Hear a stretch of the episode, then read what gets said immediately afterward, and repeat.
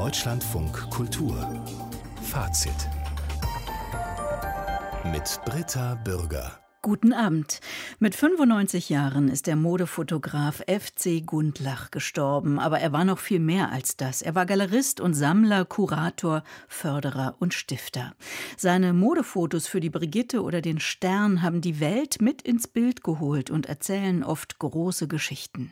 Viele dieser Modelle, die wir dann fotografierten, die waren doch Träume. Die waren ja gar nicht verfügbar für ein großes Publikum, wie die Zeitschriften das ja hatten, nicht wahr? Und ich erinnere mich doch daran, dass zum Beispiel 1960 eine Nähmaschine noch das beliebteste Weihnachtsgeschenk für Frauen war. Ich bin mir oft vorgekommen wie ein Märchenerzähler. Gleich erinnern wir ausführlich an den Jahrhundertfotografen FC Gundlach. Und auch Herbert Köfer ist gestorben. Wir haben es gerade gemeldet. Der lange Zeit älteste aktive Schauspieler, einer mit Einträgen im Guinness-Buch. Außerdem sind wir bei zwei Großereignissen des Abends bei den Eröffnungen der Salzburger und der Bayreuther Festspiele. Und dort auf dem grünen Hügel steht heute Abend zum ersten Mal in der 145-jährigen Festspielgeschichte eine Frau im Orchestergraben, die ukrainische Dirigentin Oksana Liniv. Wenn ich 2012 noch Agenturen kontaktiert habe, dann habe ich viele Absagen noch bekommen, weil die haben gesagt, naja, mit Frau, das dauert vielleicht zu lange und wer weiß das überhaupt, ob das noch ein Erfolg wird, ja. Dann jetzt, ich kann sagen, es gibt unglaublich viele Angebote, weil plötzlich sind alle ein bisschen aufgewacht und eigentlich jede ein ständiges Orchester oder Opernhaus, die wollen wenigstens einmal pro Saison eine Frau Dirigentin haben. Allein 160 Titelcover für die Frauenzeitschrift Brigitte hat der Fotograf FC Gundlach geschaffen. Ab den 50er und bis in die 80er Jahre hinein war er einer der führenden Modofotografen Deutschlands. Wie heute bekannt wurde, ist Gundlach am vergangenen Freitag, eine Woche nach seinem 95. Geburtstag, gestorben. Annette Schneider erinnert an einen Mann, der die Anerkennung der Fotografie als Kunst maßgeblich vorangetrieben hat. Die Fotografie war seine Leidenschaft. Was er in diesem Bereich auch anpackte, stets war er seiner Zeit ein Stück voraus. Das galt schon für den jungen Gundlach. Als er 1952 begann, für Frauen- und Modezeitschriften zu arbeiten, ließ er seine Modelle nicht wie damals üblich im Studio posieren, sondern ging mit ihnen nach draußen, fotografierte sie auf den Straßen von Paris, New York oder Berlin, zeigte Abendroben, Miniröcke und Hippiekleider als Teil des gesellschaftlichen Alltags. Mode ist ein substanzieller Bestandteil unseres Lebens, ob wir das nun zugeben oder nicht die Moden, die, die man zulässt oder die Moden, die kommen oder die Moden akzeptiert werden, die ist immer eine Reaktion auf gewisse gesellschaftliche Veränderungen. Franz Christian Gundlach, der sich stets nur FC nannte, wurde 1926 im hessischen Heinebach geboren. Mit 17 musste er zur Flak, von dort zur Luftwaffe. Nach dem Krieg absolvierte er eine Fotografenlehre und schon bald hatte er mit seinen ungewöhnlichen Modeaufnahmen Erfolg. Bereits Ende der 50er Jahre wurde New York seine zweite Heimat. Dort erlebte er auch, wie große Museen die Fotografie als eigenständiges künstlerisches Medium verstanden, während sie in Deutschland nur als Medium von Presse und Werbung galt. Als Mitte der 70er Jahre im Big Apple auch noch die ersten privaten Fotogalerien eröffneten, zog Gundlach Konsequenzen. In einem alten Hamburger Bunker eröffnete er eine der ersten Fotogalerien der Bundesrepublik. Ich habe dann Sammler kennengelernt, ich habe Fotografen kennengelernt aus New York. Ich hätte doch als kleine Non-Galerie, die man gar nicht kennt, war auch gar nicht Galerist in dem Sinne, äh, gar nicht die Künstler bekommen, die ich dann gezeigt habe. Und wenn man den Katalog sieht von den Ausstellungen, wir haben dann etwa 70 Ausstellungen gemacht äh, in den nächsten Jahren, das ist wie ein Gang durch die Geschichte der Fotografie. Ich habe die erste Avedon-Ausstellung gemacht, ich habe die erste Penn-Ausstellung gemacht, die erste Mapplethorpe-Ausstellung. Während die hiesigen Museen das Medium weiterhin ignorierten, bewies Gundlach ein sagenhaftes Gespür für unbekannte junge Fotografen und Fotografinnen, die heute zu den ganz Großen gehören. Er war der Erste, der Stephen Shaw ausstellte, Joel Sternfeld, Cindy Sherman, Nan Golden und viele mehr. Es war vor allem Gundlach, der in der Bundesrepublik die Fotografie als Kunst durchsetzte. Dass er dadurch auch zum Sammler werden würde, war nicht geplant. Doch seine Mapplethorpe-Ausstellung änderte dies. Damals kostete der Print 350 Dollar. Wir haben mit Mühe zwei verkauft. Und das konnte ich natürlich meinen amerikanischen Freunden nicht antun. Nicht wahr? Ich hätte meine Glaubwürdigkeit verlangt. Ich habe dann 20 behalten. Also das war auch dann der Beginn des Sammelns. In den 90er Jahren entstand die nächste folgenreiche Idee. Gundlach forderte eine öffentliche Einrichtung für zeitgenössische Fotografie. Wieder war er damit seiner Zeit voraus. Er fand Mitstreiter und 2003 eröffnete in den Hamburger Deichtorhallen die bundesweit erste Institution für aktuelle Fotografie, das Haus der Fotografie, dem Gründungsdirektor Gundlach seine Sammlung überließ und das seitdem regelmäßig internationale Künstler und Künstlerinnen ausstellt. Und er förderte den künstlerischen Nachwuchs, setzte in den 80er Jahren zum Beispiel Wolfgang Tillmanns durch und Nen Golden. Gundlachs letztes großes Projekt war 2009 die Gründung der Deutschen Stiftung Fotografie. Da war er 83 Jahre alt. Die Stiftung soll sich um die Sicherung fotografischer Künstlernachlässe kümmern. Seit 2012 kooperiert sie mit der Deutschen Fotothek in Dresden, die bereits Nachlässe verwaltet. Vor dem Tod hatte Gundlach keine Angst. Er gehöre zum Leben dazu, erklärte er und so ließ er sich schon vor einigen Jahren auf einem Hamburger Friedhof ein eigenes Mausoleum errichten. Denn es ist das Ende des Lebens. Und das Ende des Lebens, ich war, wollte ich gerne auch im gewissen Sinne mitgestaltet haben. Sehr konsequent. FC Gundlach. Am vergangenen Freitag ist er mit 95 Jahren gestorben. Einer, der ihn und sein Werk über Jahrzehnte gekannt und begleitet hat, ist der Fotohistoriker Klaus Honneff. Guten Abend, Herr Honneff. Guten Abend, Frau Bürger. Wie sind Sie auf seine Fotografien aufmerksam geworden? Wahrscheinlich ist das auch schon 60 Jahre her. Naja, das ist sehr lange her. Das war äh, 1985. Nicht? Da, da war, haben wir im Rheinischen Landesmuseum Bonn-Gundlach berühmt gemacht als ja, Fotograf in der künstlerischen Szene. Wie ich auf ihn gekommen bin, ist ziemlich einfach. Ich bin ein, äh, schon als Schüler ein Filmfreak gewesen und habe damals alles verschlungen, was es an Filmliteratur in Deutschland gab. Es war nicht viel, aber es gab einiges, vor allen Dingen Zeitschriften, darunter Film und Frau. Und Gundlach war einer der Hauptfotografen von Film und Frau. Und da sind mir seine Bilder begegnet. Aber ich habe mich für den Namen des Fotografen nicht interessiert, weil ich mehr auf den Film und auf die Filmstrips konzentriert war. Kann man beschreiben, was für ein Frauenbild seine durchaus ja inszenierten Bilder spiegeln? Das ist etwas schwer zu sagen. Es ist ein moderner Frauentypus und zwar einer, der nicht gängig ist, ein äh, auch historisch vermittelter Typus, der in den 20er Jahren mal als junge, als neue Frau bezeichnet worden ist und der nach dem Krieg wieder Profil gewann. Es ist vor allen Dingen die emanzipierte Frau, die selbstständige Frau, auch die berufstätige Frau und die Frau, die unabhängig zum Beispiel ihre Reisen äh, unternimmt. Gibt es für Sie einzelne ikonische Bilder, die Ihnen sofort in den Kopf kommen? Ja, natürlich, jede Menge sogar, nicht? Also Deborah auf der Düse, das war damals 1985 auch das Coverbild des Kataloges oder des Buches, das wir zusammen gemacht haben für die Ausstellung Modewelten. Und dann natürlich. Was ist das für ein Bild? Da steht ein Model, das ist Deborah, ich habe den Nachnamen jetzt vergessen, steht auf dem Flügel eines Düsenjets, eines Passagierjets.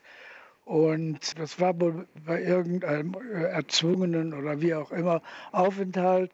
Und Gott Gundler hat dann immer fotografiert und dann hat er dieses Modell in einer bestimmten modischen Kleidung, die waren auf Modetour, auf diesen Flügel gestellt oberhalb der Düse. Mhm.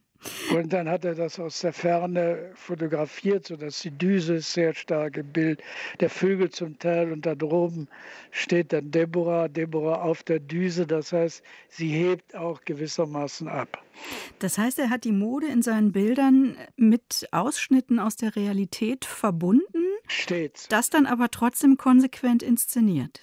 So ist es, das ist präzise beschrieben. Gundlach hatte sehr viel Sympathien für Architektur. Er wollte auch ursprünglich Architekt werden. Und seine Bilder sind immer gebaut. Das sind richtige Bildarchitekturen. Auf der anderen Seite sind sie voll gesättigt förmlich mit Realitätseindrücken. Das heißt, er hat auch, bevor er zur Modefotografie wechselte, sehr viel journalistische Fotografie betrieben. Und dieser, diese Anregungen, diese Praxis des Journalistischen schwingt in vielen seiner Aufnahmen mit, auch sogar in vielen Atelieraufnahmen, also in Studioaufnahmen. Das Interessante an dem Genre Modefotografie ist ja, man guckt sich diese Bilder nicht unbedingt an, wenn man diese Mode auch kaufen möchte. Gundlach selbst hat mal gesagt, haben wir vorhin gehört am Anfang der Sendung, das seien Projektionsflächen zur Identifikation, also für Träume, für Wünsche, für Sehnsüchte. Äh, das ist sicherlich eine wichtige Seite. Das ist aber nur eine Seite. Die Mode ist äh, schon ein sehr eigentümliches Phänomen, weil sie tatsächlich gesellschaftliche Zusammenhänge spiegelt und manchmal auch gesellschaftliche Umbrüche quasi im Vorgriff präsentiert. Und die Mode ist auch immer wieder ein, äh, ein Ausdruck für soziale oder sozialpsychologische und auch ästhetische Stimmungen im Lande. Die Modefotografie ist für mich eigentlich die Fotografie mit der höchsten gesellschaftlichen Bedeutung, viel mehr als die journalistische Fotografie. Das kann man sehen, wenn man gerade auch Gundlachs Fotografien aus den 50er, 60er Jahren jetzt wieder von neuem sieht, wie viel Realität etwa aus Berlin, dem zertrümmerten, dann geteilten Berlin, wie, da, wie viel von Realität da mitschwingt. Das ist schon erstaunlich, während wir bei den journalistischen Fotografien häufig fragen müssen, wer ist da, der auf dem Bild erscheint. Mhm. Lag seine Stärke eigentlich in der Schwarz-Weiß-Fotografie oder wie war sein Verhältnis zur Frage Schwarz-Weiß oder Farbe? Er hatte da keine besonderen Vorbehalte und äh, er war ja jahrzehntelang der Cheffotograf von Brigitte und da war Farbe für ihn sowieso obligatorisch. Und es gibt so viele traumhafte, also regelrecht traumhafte Bildinszenierungen in Farbe von ihm. Und dass man sagen müsste, das ist vielleicht sein Kerngeschäft gewesen oder jedenfalls, das sind die ganz herausragenden Bilder. Das haben wir festgestellt, als wir vor rund zehn Jahren muss es gewesen sein, seine große Retrospektive äh, zusammengestellt hat. Das war tatsächlich ein Eintritt in eine Traumwelt, die aber gleichzeitig wieder unsere Realität war, die unsere Vorstellungen widerspiegelte. Zugleich aber schwang da auch immer wieder etwas von Befürchtungen und Ängsten. Es war sehr fragil. Also das waren wirkliche Architekturgefüge, die Gundlach entwarf, die sehr, sehr fragil gewesen sind. Wir haben das eben schon im Nachruf gehört, auf wie vielen Ebenen er sich für die Fotografie engagiert hat, eben auch als Galerist, als Sammler, Kurator, Förderer, Stifter. Seine Sammlung mit dem Titel Das Bild des Menschen in der Fotografie ist eine der bedeutendsten Fotosammlungen Deutschlands. Er hat sie dem Hamburger Haus der Fotografie als Dauerleihgabe zur Verfügung gestellt. Um an diesen Titel anzuknüpfen, das Bild des Menschen, Herr Honneff, was für ein Bild haben Sie von dem Menschen FC Gundlach? Naja, er war einer meiner besten Freunde. Nicht? Also, äh, das ist schwer für mich zu beantworten. Aber wenn ich es auf einen Begriff bringen will, dann kann ich nur sagen, dass die Person, die Persönlichkeit, wie das Werk von FC Gundlach mit einem Wort am besten zu charakterisieren ist, mit Stil der Fotohistoriker Klaus Honneff über den mit 95 Jahren verstorbenen Fotografen und Freund FC Gundlach. Herr Honneff, ich danke Ihnen sehr für dieses Gespräch. Keine Ursache. Neustart auf dem grünen Hügel.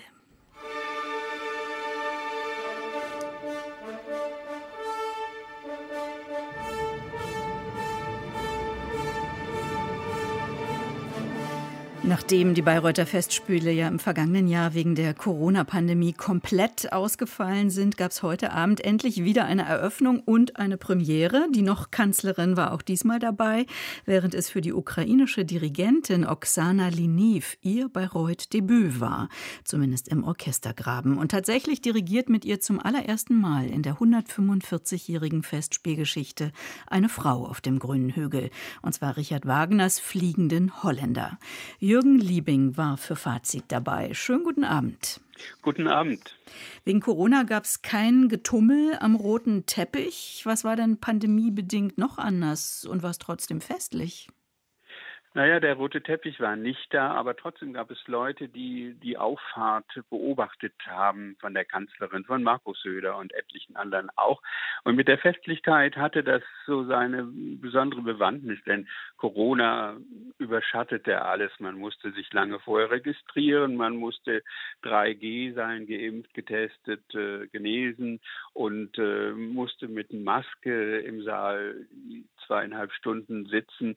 Also das lähmte ein wenig, aber trotzdem die Leute waren froh, dass es endlich wieder losging.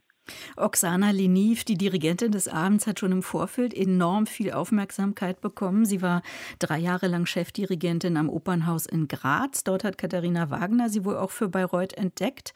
Den fliegenden Holländer, den hat sie auch schon mal dirigiert, 2017 in Barcelona. Ist ihr das Werk also gut vertraut?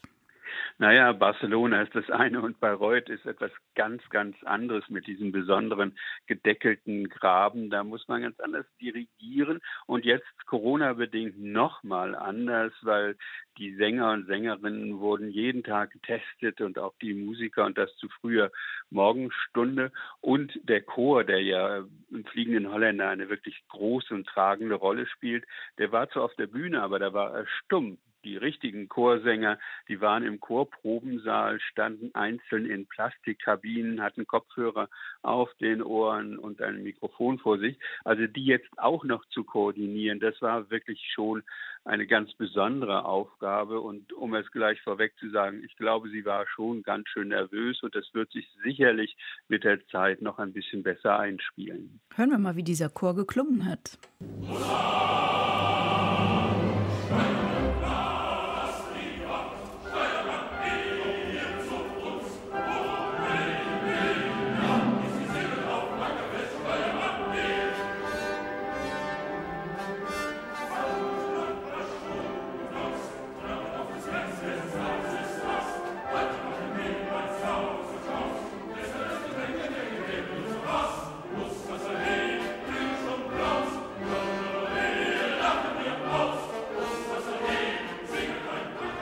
Oksana Liniv dirigiert Richard Wagners Fliegenden Holländer zur Eröffnung der Bayreuther Festspiele. Der Süddeutschen Zeitung hat sie gesagt, sie erarbeite sich ein Werk nicht aus Intuition. Sie müsse möglichst nah an den Komponisten, seine Zeit, die Epoche herankommen.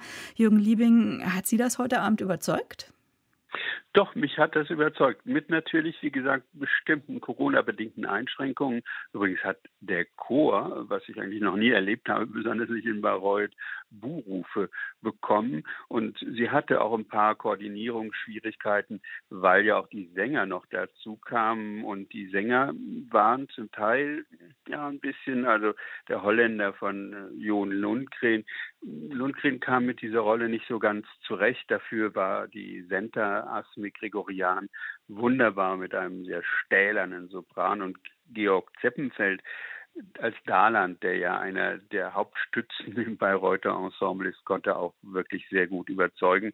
Also insgesamt eine doch ganz überzeugende Leistung. Das war ja eine Neuinszenierung, ist eine Neuinszenierung und auch das Bühnenbild wie die Regie liegt in den Händen des russischen Regisseurs Dimitri Tscherniakow. Wie zeigt, wie deutet er denn den Holländer? Ja, da fängt es bei mir ein bisschen an, problematisch zu werden. Es ist ja ganz schön, wenn ein Regisseur eine Idee hat, aber er erzählt eine ganz andere Geschichte als die, die Richard Wagner erzählt hat. Der Holländer, also in der Ouvertüre, äh, sieht man den kleinen Holländer, wie seine Mutter von einem Mann, ja, eine Liebesaffäre hat, die angeblich Daland ist, also der später ja auch noch die bedeutende Rolle spielt.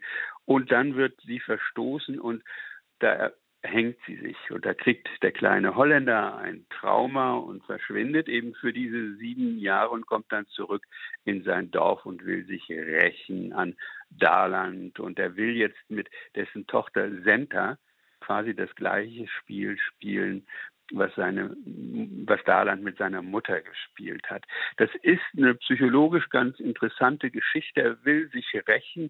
Er schießt auch etliche Leute in dem Dorf und äh, dann am Ende erschießt allerdings die Mutter von Senta den Holländer und Senta bleibt alleine übrig. Also es ist ein bisschen gegen den Strich gebürstet und das passt eben nicht immer. Wie hat das Publikum reagiert, Jürgen Liebing? Also es gab Trampelgeräusche, also wirklich richtig laute. Da hatte man allerdings das Gefühl, dass es mehr dem Publikum selbst galt, dass es endlich wieder ins Festspielhaus konnte. Äh, der Regisseur und sein Team bekamen etliche Buß. Die Sänger wurden durchweg beklatscht und wie gesagt außer dem Chor, der ein paar Buß bekam, was ich mir mal gar nicht vorstellen kann. Es ist eine gelungene Aufführung, die sicherlich in den kommenden Jahren sich noch verbessern wird, was bei etlichen Inszenierungen in Bayreuth eigentlich immer der Fall ist. Sie werden besser mit den Jahren, wenn weiter in der Werkstatt Bayreuth daran gearbeitet wird. Jürgen Liebing, live nach der Eröffnung der Bayreuther Festspiele. Herzlichen Dank dafür. Und obwohl das Festspielhaus nur knapp die Hälfte der Besucher zulässt, wegen Corona gibt es in diesem Jahr erstaunlicherweise noch Karten für diesen Abend der Frauen, so nennt ihn dpa und zitiert Angela Merkel über die erste Bayreuth-Dirigentin mit dem Wort endlich und Katharina Wagner mit den Worten alle haben sich nach Kunst gesehen gesehnt. Deutschlandfunk Kultur Kulturnachrichten das jüdische Festjahr 2021 wird bis zum 31. Juli nächsten Jahres verlängert. Das hat die Bundesregierung beschlossen, wie der Jubiläumsverein 1700 Jahre jüdisches Leben in Deutschland mitteilte. Somit können auch Veranstaltungen durchgeführt werden, die wegen der Corona-Pandemie nicht wie geplant stattgefunden haben. Alle rund 1500 ursprünglich geplanten Projekte würden nun umgesetzt. Die Verlängerung sei ein wichtiges Signal für die Zivilgesellschaft und Organisationen, die gemeinsam mit dem Verein an dem Ziel arbeiteten, jüdisches Leben in Deutschland sichtbar und erlebbar zu machen, lobte der Vorsitzende der Mitgliederversammlung Abraham Lehrer. Der Abbruch eines Konzerts durch Helge Schneider in Augsburg könnte für den Künstler in einem Rechtsstreit enden. Der Veranstalter hat nach eigenen Angaben inzwischen einen Anwalt eingeschaltet. Nun soll geprüft werden, ob Schneider Schadenersatz leisten müsse. Schneider hatte am Freitagabend bei dem Festival Strandkorb Open Air seine Show abgebrochen, weil ihn herumlaufende Leute störten. In einem Video auf Twitter erklärte der Musiker, er habe erst gar nicht gewusst, dass diese Menschen zur Gastronomie gehörten und das Publikum bedienten. Ein Versuch des Veranstalters mit Schneider nach dem abrupten Abbruch seiner Show zu sprechen, sei gescheitert. Man hätte sogar das Bewirten eingestellt, wenn Schneider weitergemacht hätte. Dem Veranstalter zufolge kann das Augsburger Publikum seine Eintrittskarten zurückgeben und bekommt das Geld zurück. Danke, Thomas Jädicke. Und noch eine Nachricht hat uns heute Abend erreicht. Herbert Köfer ist mit 100 Jahren gestorben. Er war lange der älteste aktive Schauspieler der Welt. Doch bekannt war er vor allem im Osten Deutschlands als beliebter Entertainer, Schauspieler, Moderator und auch Sänger. Susanne Burkhardt schaut zurück auf eine lange und einzigartige Künstlerkarriere. Gleich zweimal stand er im Guinness-Buch der Rekorde als ältester prominenter noch aktiver Trabrennfahrer und als ältester aktiver Schauspieler der Welt. Der einzige Sohn eines Postkartenverleger-Ehepaares hatte zwar 1937 auf Wunsch der Eltern eine kaufmännische Lehre begonnen, die aber nach nur sechs Monaten geschmissen. Zu stark der Wunsch zu spielen. Also wechselte er von der Lokomotivfabrik an die Schauspielschule des Deutschen Theaters und fand den Treibstoff seines Lebens, wie er gern sagte, die Schauspielerei. Ich bin unter den ganzen Normalen der einzige Verrückte. mehr als 80 Jahre stand er vor der Kamera für mehr als 300 Film- und Fernsehproduktionen. Ich fürchte, Sie haben sich da in eine äußerst gefährliche Lage manövriert diverse Shows und Sketche auf den verschiedensten Bühnen. Jahre, in denen er auch immer wieder Neuland betrat, zum Beispiel 1952 als erster Nachrichtensprecher der aktuellen Kamera im DDR-Fernsehen. Die Wege zum Applaus sind selten eben. Das Leben ist ein Spiel, das Spiel mein Leben. Wenn es etwas gibt, was einem das Leben leichter macht, dann die Gabe, über sich selbst lachen zu können. Herbert Köfer war so ein begabter. Mir tut leid. Einer, der nicht als Star auftrat und der sich selbst mit Sätzen wie diesem, Wer sein Brot verdienen muss, indem er vor allen Leuten Possen reißt, entspannt auf die Schippe nehmen konnte. Wie hier im Blauen Fenster, einer Sendung, die er viele Jahre lang moderierte und die mit Filmausschnitten an die Anfänge des DDR-Fernsehens erinnerte. Nie werde ich meinen Ruf als seriöser Künstler aufs Spiel setzen und dergleichen tun. Witzelte er und log verschmitzt im Interview. Ich lehne jeden äußerlichen Klamauk ab. Herbert Köfer war Dauergast von Unterhaltungsshows wie Ein Kessel Buntes oder in beliebten DDR-Fernsehschwenken. Gott sei Dank gibt's ja noch Männer mit Saft und Kraft. Meinst du den, der da immer zu dir zum Massieren kommt? Na, zum Beispiel, der wartet bloß drauf, dass ich schnell höre. Charlotte, das verbiete ich dir. Du? Du hast mir gar nichts zu verbieten. Opa! Der, Charlotte! Mit Spielpartnerin Helga Göring an seiner Seite wurde er zum DDR-Fernsehliebling, vor allem durch Vorabendserien wie Rentner haben niemals Zeit oder Geschichten übern Gartenzaun. Es gibt doch nichts Schöneres, als zu sehen, wie alles heranwächst. Das eigene, das man, das man selber gesät und gepflanzt hat. Hier spielte sich Herbert Köfer mal begriffsstutzig, mal charmant, mal anrührend, fürsorglich oder einfach schräg als Ehemann oder Großvater durch verschiedenste Familienrollen. Oft an der Seite von Ingeborg Krabbe. Stell dir mal vor, ich hätte früher, als wir jung verheiratet waren, zu deiner Mutter immer gesagt, Mutti, bei dir ist es immer am schönsten. Hm. Von Rolf Herricht, Helga Hahnemann oder Hans-Joachim Preil. Das kann heiter werden, mein Ja, Lieber. soll ja, soll ja, ist ja ein heiteres Lied. Nein, ist ja gar nicht wahr. Guck mal, da steht ja drüber Andante. Nee, nee, ist nicht von meiner Tante, das ist von mir. Köfer war auch dabei, als es zu Ende ging mit dem DDR-Fernsehen als Gast in der letzten Sendung des deutschen Fernsehfunks.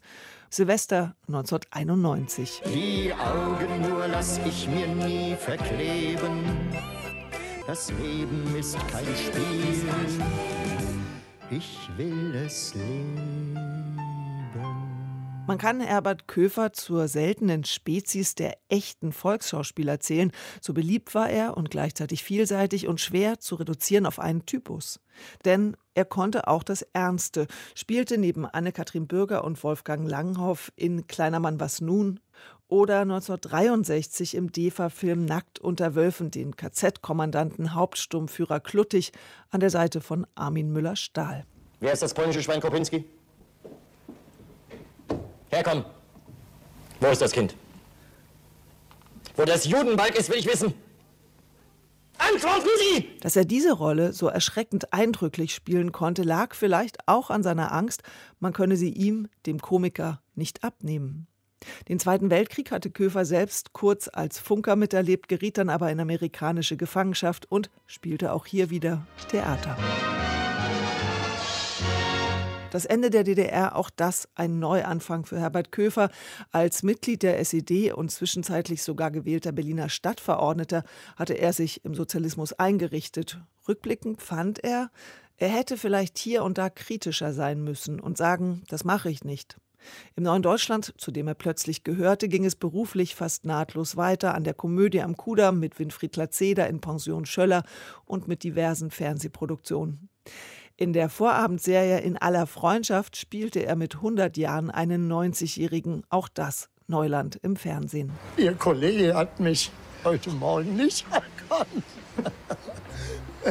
Dann spielen Sie ihm doch die Nummer von dem Ehepaar vor. Ach, das ist doch schon lange her. Herbert Köfer, das war ein freundlicher, bescheidener Mann ohne Allüren, einer, der wusste, worauf es wirklich ankommt im Leben. Ich bin dafür dankbar, dass ich immer die Gelegenheit hatte, Freunde zu finden, die mir zur Seite gestanden haben. Hätte es keine Corona-Pandemie gegeben, dann hätte Herbert Köfer auch an seinem 100. Geburtstag im Februar 2021 auf der Bühne gestanden.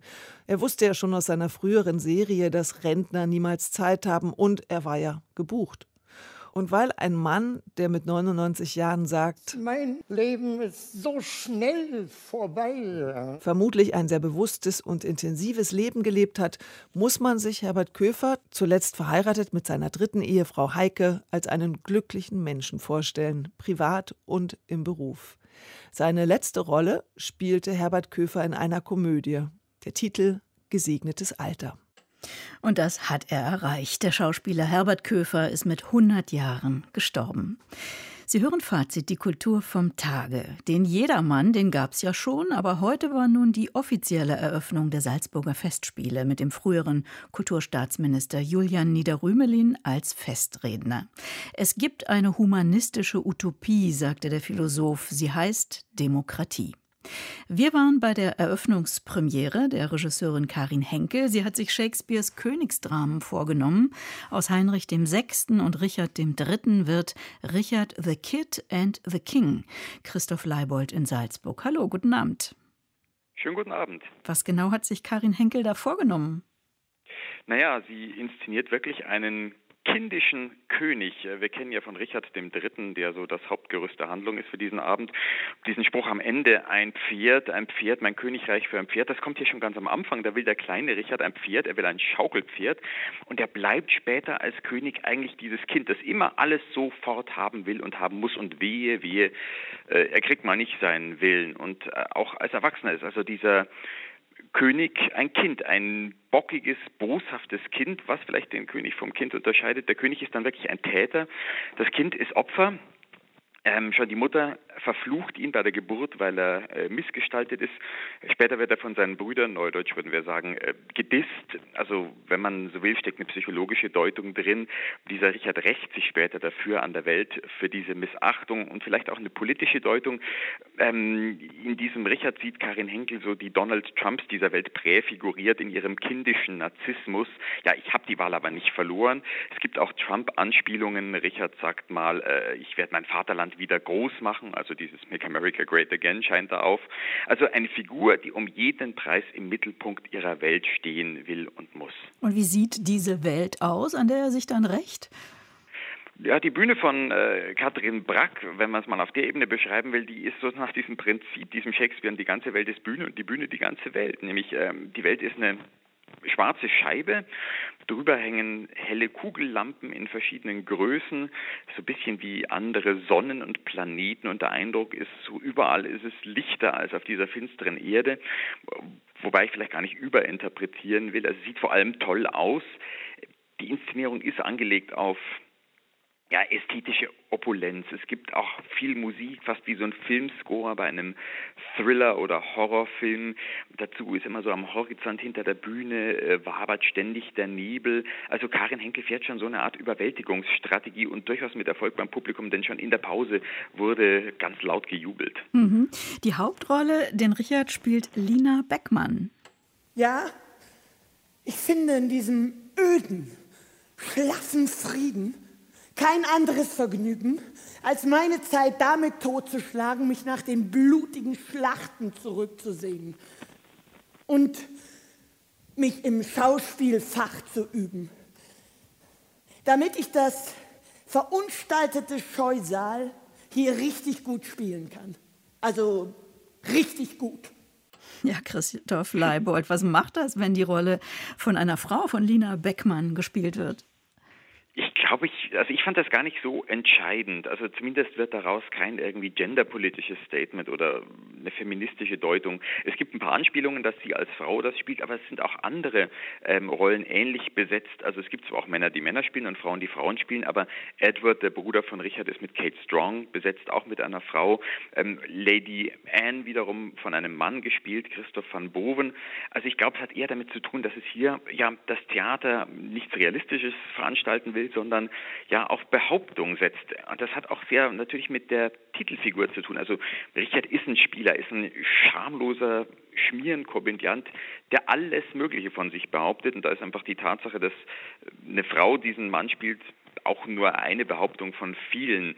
Ähm, Lina Beckmann gibt es so als charmantes Scheusal, abstoßend und einnehmend zugleich. Also dieser Richard, der lügt ja auch so hemmungslos offensichtlich dass das schon fast wieder entwaffnend ehrlich ist und Lina Beckmann spielt es wirklich mit einer kindischen, äh, mit einer kindlichen, in dem Fall nicht kindischen, kindlichen Lust an der Übertreibung. Also wie Kinder, die auch beim Spiel einerseits total übertreiben und doch ganz bei sich sind. Also die lässt die Übertreibung auch aussehen, als wäre es die natürlichste Sache der Welt. Es ist irrsinnig souverän gespielt und ähm, gab am Schluss dann auch Standing Ovations. Mhm. Die Kunst der Übertreibung, äh, gilt das für die ganze Inszenierung? Kann man so sagen. Also der Abend feiert Theater als Spiel, das, was als Deutungen drinsteckt, was ich vorher gesagt habe, das ist schon okay, aber jetzt auch nicht so wahnsinnig scharfsinnig. Also in Richard heutige Autokraten in ihrem Narzissmus zu entdecken, ist ja fast so ein Gemeinplatz und das missachtete Kind, das sich dann recht an seiner Umwelt ist, ein bisschen küchenpsychologisch vielleicht gedacht, aber der Theaterzauber verfängt, also diese Lichter über der Bühne, das hat auch was von Jahrmarkt und wenn dann Richard einem seiner Opfer zum Beispiel den Bauch aufschlitzt und die Gedärme rausreißt, dann sind wir im Gruselkabinett. Klar ist es effektbewusst und man kann auch sagen, ich sehe die Absicht und bin verstimmt. Man kann sich aber auch einlassen auf dieses Spektakel und kann sich daran freuen, dass man äh, ja kann sich, dass man staunen darf, dass man schaudern darf. Man kann sich verführen lassen, so wie die Mehrheit des Publikums. Also es war sicher kein großer interpretatorischer Wurf, diese Inszenierung. Aber es ist Theater, das absolut in die Vollen geht. Und übrigens auch interessant, in einem vollbesetzten Saal. Also Sie brauchen zwar einen Nachweis, ähm, dass Sie getestet, geimpft oder genesen sind und man muss eine Maske tragen, aber null Abstand. Also wenn ich zuletzt in Deutschland im Theater war, immer vielleicht halb oder drittelt voll besetzt hier. Wirklich picke, packe voll. Ich weiß nicht so ganz, was ich davon ähm, halten soll, aber die Erkenntnis ist schon die, beim Theater ist es auch nicht anders als beim Fußball. Also wenn Sie Theater satt haben wollen, wie an diesem Abend, dann äh, müssen Sie in die Vollen gehen, auf der Bühne äh, wie im Zuschauerraum. Christoph Leibold über die offizielle Eröffnungspremiere der Salzburger Festspiele. Karin Henkels Sicht auf Shakespeares Richard. Schönen Abend noch. Dankeschön, ebenfalls. Im vergangenen März hatte der Digitalkünstler Beagle ein Bild in Form einer digitalen Datei beim Auktionshaus Christie's für fast 70 Millionen Dollar verkauft. Seitdem boomen die sogenannten NFTs auf dem Kunstmarkt. NFTs haben einen einzigartigen Code und können somit als Originale gehandelt werden. Seit Anfang Juli lässt jetzt ein bisher unbekannter Künstler namens White Male Artist 33 seiner NFTs versteigern. Wir wissen jetzt, hinter diesem Pseudonym steckt die kanadische Transgender-Bodybuilderin und Performance-Künstlerin Heather Castles. Die Aktion heißt Shitcoin, denn es handelt sich um Konservendosen, die Castles mit eigenem Stuhlgang gefüllt hat. 4. Juli. Joseph Beuys. Blechdose bedrucktes Papier und Exkremente, Früchte, Knoblauch, Teig, geschälte Kartoffeln, Maggi-Würze, Salbei und so weiter. 14. Juli, Yves Klein, Blechdose, bedrucktes Papier und Exkremente, Kaffee, Zigaretten, Cointreau, Steak, Blumenkohl. 20. Juli, Jackson Pollock, Blechdose, bedrucktes Papier und Exkremente, Proteingetränk, rohes Gemüse, Löwenzahnsaft, Milch, Hummer, Apple Pie. I decided to research the top grossing ich habe die weißen männlichen Künstler recherchiert, die laut Auktionsdatenbanken das meiste Geld verdienen. Und ich habe beschlossen, deren Mahlzeiten zu konsumieren und jeden Tag eine Konservendose mit der Ausscheidung davon zu versteigern. Ich verdaue deren Erfahrung, produziere deren Ergebnis und frage dann, ist ihre Arbeit wertvoller als meine? And then asking the question, is their labor more valuable than mine? Cassils ist in Deutschland durchaus für Provokationen bekannt.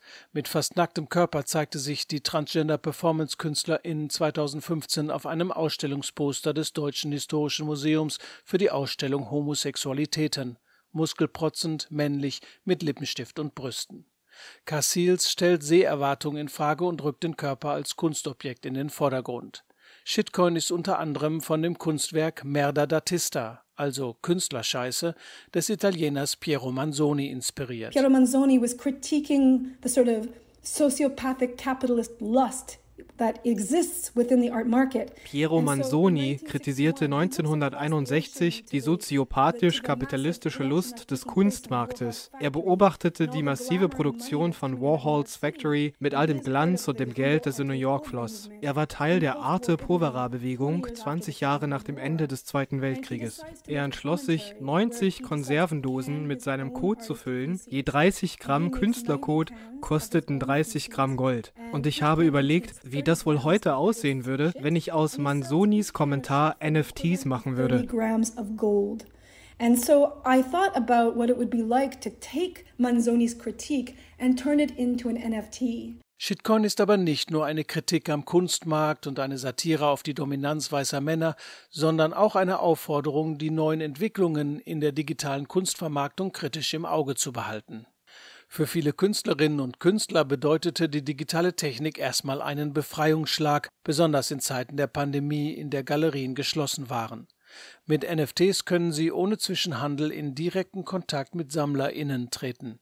Wenn das Kunstwerk weiterverkauft wird, erfährt der Künstler davon und kann mit Hilfe eines Smart Contracts sowas wie einem Urhebervertrag, der in den Grundcode der Blockchain einprogrammiert ist, Tantiemen beziehen. And so there is this this offering in the technology that allows for a sort of artistic sovereignty. But very quickly with the promise of of an utopia of technology that it so often promises, Most often it is simply a reflection of the biases and constraints and, and mirroring the problems of the society that we are currently living in. Die Technik erlaubt zwar so etwas wie künstlerische Souveränität, aber dann wird sehr schnell klar, dass die technische Utopie, die versprochen wird, dieselben Vorurteile und Beschränkungen widerspiegelt, die auch momentan in der Gesellschaft herrschen. Kryptokunst und die NFT-Community machen da keine Ausnahme. Es geht darum, viel Geld zu bewegen. Total zynisch. Wo ist da Raum für die anderen Künstler, die Technik zu benutzen? Deswegen habe ich mich entschlossen, Shitcoin unter dem Synonym White Male Artist zu publizieren. Wegen der Tatsache, dass 98 Prozent von denen, die auf dem weltweiten Kunstmarkt erfolgreich sind, aus dieser Gruppe kommen.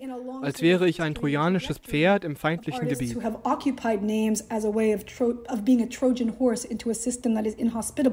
Dabei geht es Cassils nicht darum, die Kunst der erwähnten Elite zu kritisieren.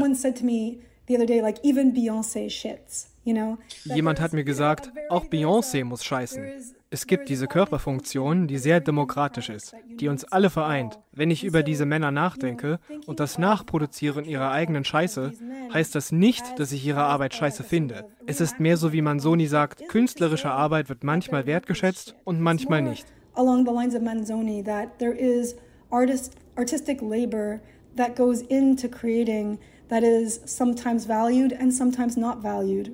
Das Recherchieren der einzelnen Ernährungsweisen habe übrigens viele interessante Einsichten über die Persönlichkeit der Künstler gebracht, sagt Cassils. Bislang hat jeder Auktionstag im Durchschnitt 2000 Dollar gebracht.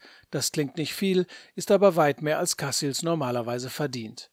Das ersteigerte Geld geht an eine Künstlerinitiative. So entsteht für Cassils Solidarität statt Gier. Andreas Roberts aus New York über die Auktion der digitalen Kunstwerke von White Male Artist Shitcoin. Morgen ab 18 Uhr unserer Zeit werden die letzten fünf NFTs 24 Stunden lang angeboten beim Online-Auktionshaus Philips. Und jetzt schaut Ulrike Timm in die gedruckten Feuilletons vom Montag. Mir fällt es leicht abzugeben, was für ein Satz, den wir da in der Taz lesen, denn Hanna Mittelstädt verantwortete jahrzehntelang das Programm der Edition Nautilus. Und mehr noch, sie hat den Verlag an ihr Team verschenkt, vor geraumer Zeit schon nach einer Übergangsphase. Nach dem Tod ihres Partners und Mitverlegers Lutz Schulenburg hielt Mittelstädt den radikalen Schritt für den besten Weg, und sie ging ihn fast fröhlich, als sie zu ihren fünf Mitarbeitern sagte, ich bin jetzt nicht eure Chefin. Ich habe keine Lust dazu. Ihr macht das sowieso und ihr könnt das jetzt haben. In der Taz erzählt Hanna Mittelstädt, wie sehr sie mit Bordmitteln arbeiteten, wie das Programm komplett am Küchentisch entstand und wie eine unerwartete Bestsellerlandung Nautilus komplett überforderte. Marketing und Werbung waren dem gar nicht gewachsen, die Buchhaltung schlug sich in einfachster Form mit eher kleinen Beträgen herum. Dass ihr eigener Roman Blue jetzt im Konkursbuchverlag erschienen ist, möge bitte für einen fröhlichen Unruhestand kein schlechtes Omen sein. Das bemerkenswerte Gespräch mit einer bemerkenswerten Frau finden Sie in der Taz. Wotan bedauert, er ist leider verhindert. Der Abgang Günter Greusböcks als Wotan wenige Tage vor dem Auftritt bei den Bayreuther Festspielen fiel deutlich weniger elegant aus. Ich bin augenblicklich noch nicht wieder voll im Wettkampfmodus, gab der weltbekannte Bass zerknirscht, aber immerhin ehrlich zu. Corona, keine Spielpraxis, vielleicht auch durch all das verstärktes Lampenfieber bei einer stimmlich nicht ganz passgenauen Partie. Viele werden schimpfen, das hätte er auch früher merken können. Ja, Hätte er. Aber Manuel Bruck von der Welt zeigt Verständnis und gibt sich angenehm nachdenklich. Man mag sich immer wieder nur schwer vorstellen, was es heißt, eine Karriere, eine Existenz, eine Familie auf nur zwei kleine Muskeln aufzubauen. Gemeint sind natürlich die Stimmbänder, die bei Wagners Wotan unter schwerster Attacke stehen. Immer ist da das Risiko. Es gibt kein Netz und keinen doppelten Boden. Das ist eben auch der Nervenkitzel, die Spannung der Oper, des Live-Musiktheaters, welche kein Stream ersetzen kann. Nicht für den Zuhörer, aber eben auch nicht für den Sänger, der ohne Anspannung der Bestie Publikum und vor einem Mikrofon ganz anders, ökonomischer agiert. Übrigens, ein Ersatzgottvater Wotan ist schon gefunden. Chapeau und toi toi toi für Tomasz Konieczny. Es spricht nichts gegen Denkanstöße. Das würde auch zur Opernszene passen, die zuweilen agiert wie ein Schnellkochtopf und oft ihre begabtesten Sänger erbarmungslos verheizt, beziehungsweise die sich auch verheizen lassen. Es spricht nichts gegen Denkanstöße, ist die wuchtige Überschrift der Frankfurter Allgemeinen über den Nachruf auf den Fotografen, Unternehmer, Visionär, Galeristen, Sammler, Kurator und Gründer des Hauses der Fotografie auf FC Gundlach. Er ist im Alter von 95 Jahren gestorben. Zwei Bilder greift Freddy Langer heraus, um den großen Gundlach zu würdigen das wohl persönlichste und für viele schönste Porträtfoto von Romy Schneider und die Werbefotos für Badekappen. Die Models, Entschuldigung, damals sagte man Mannequins, die Badehaubenträgerinnen also, platzierte der Fotograf in die Wüste vor die Pyramiden von Gizeh. Hier die Lust an der surrealen Verfremdung, dort das aufrichtige Interesse am Wesen eines Menschen. So beschreibt es die FAZ. Seine letzte Ruhe wird FC Gundlach in einem selbstgeplanten Mausoleum finden. Auf einer Seite sind die beiden Mannequins mit den Bademützen in den Beton gefräst, samt der Pyramide im Hintergrund. Auch eine Grabstätte. Die Kulturpresseschau von Ulrike Timm. Ich bin Britta Bürger. Kommen Sie gut durch die Nacht.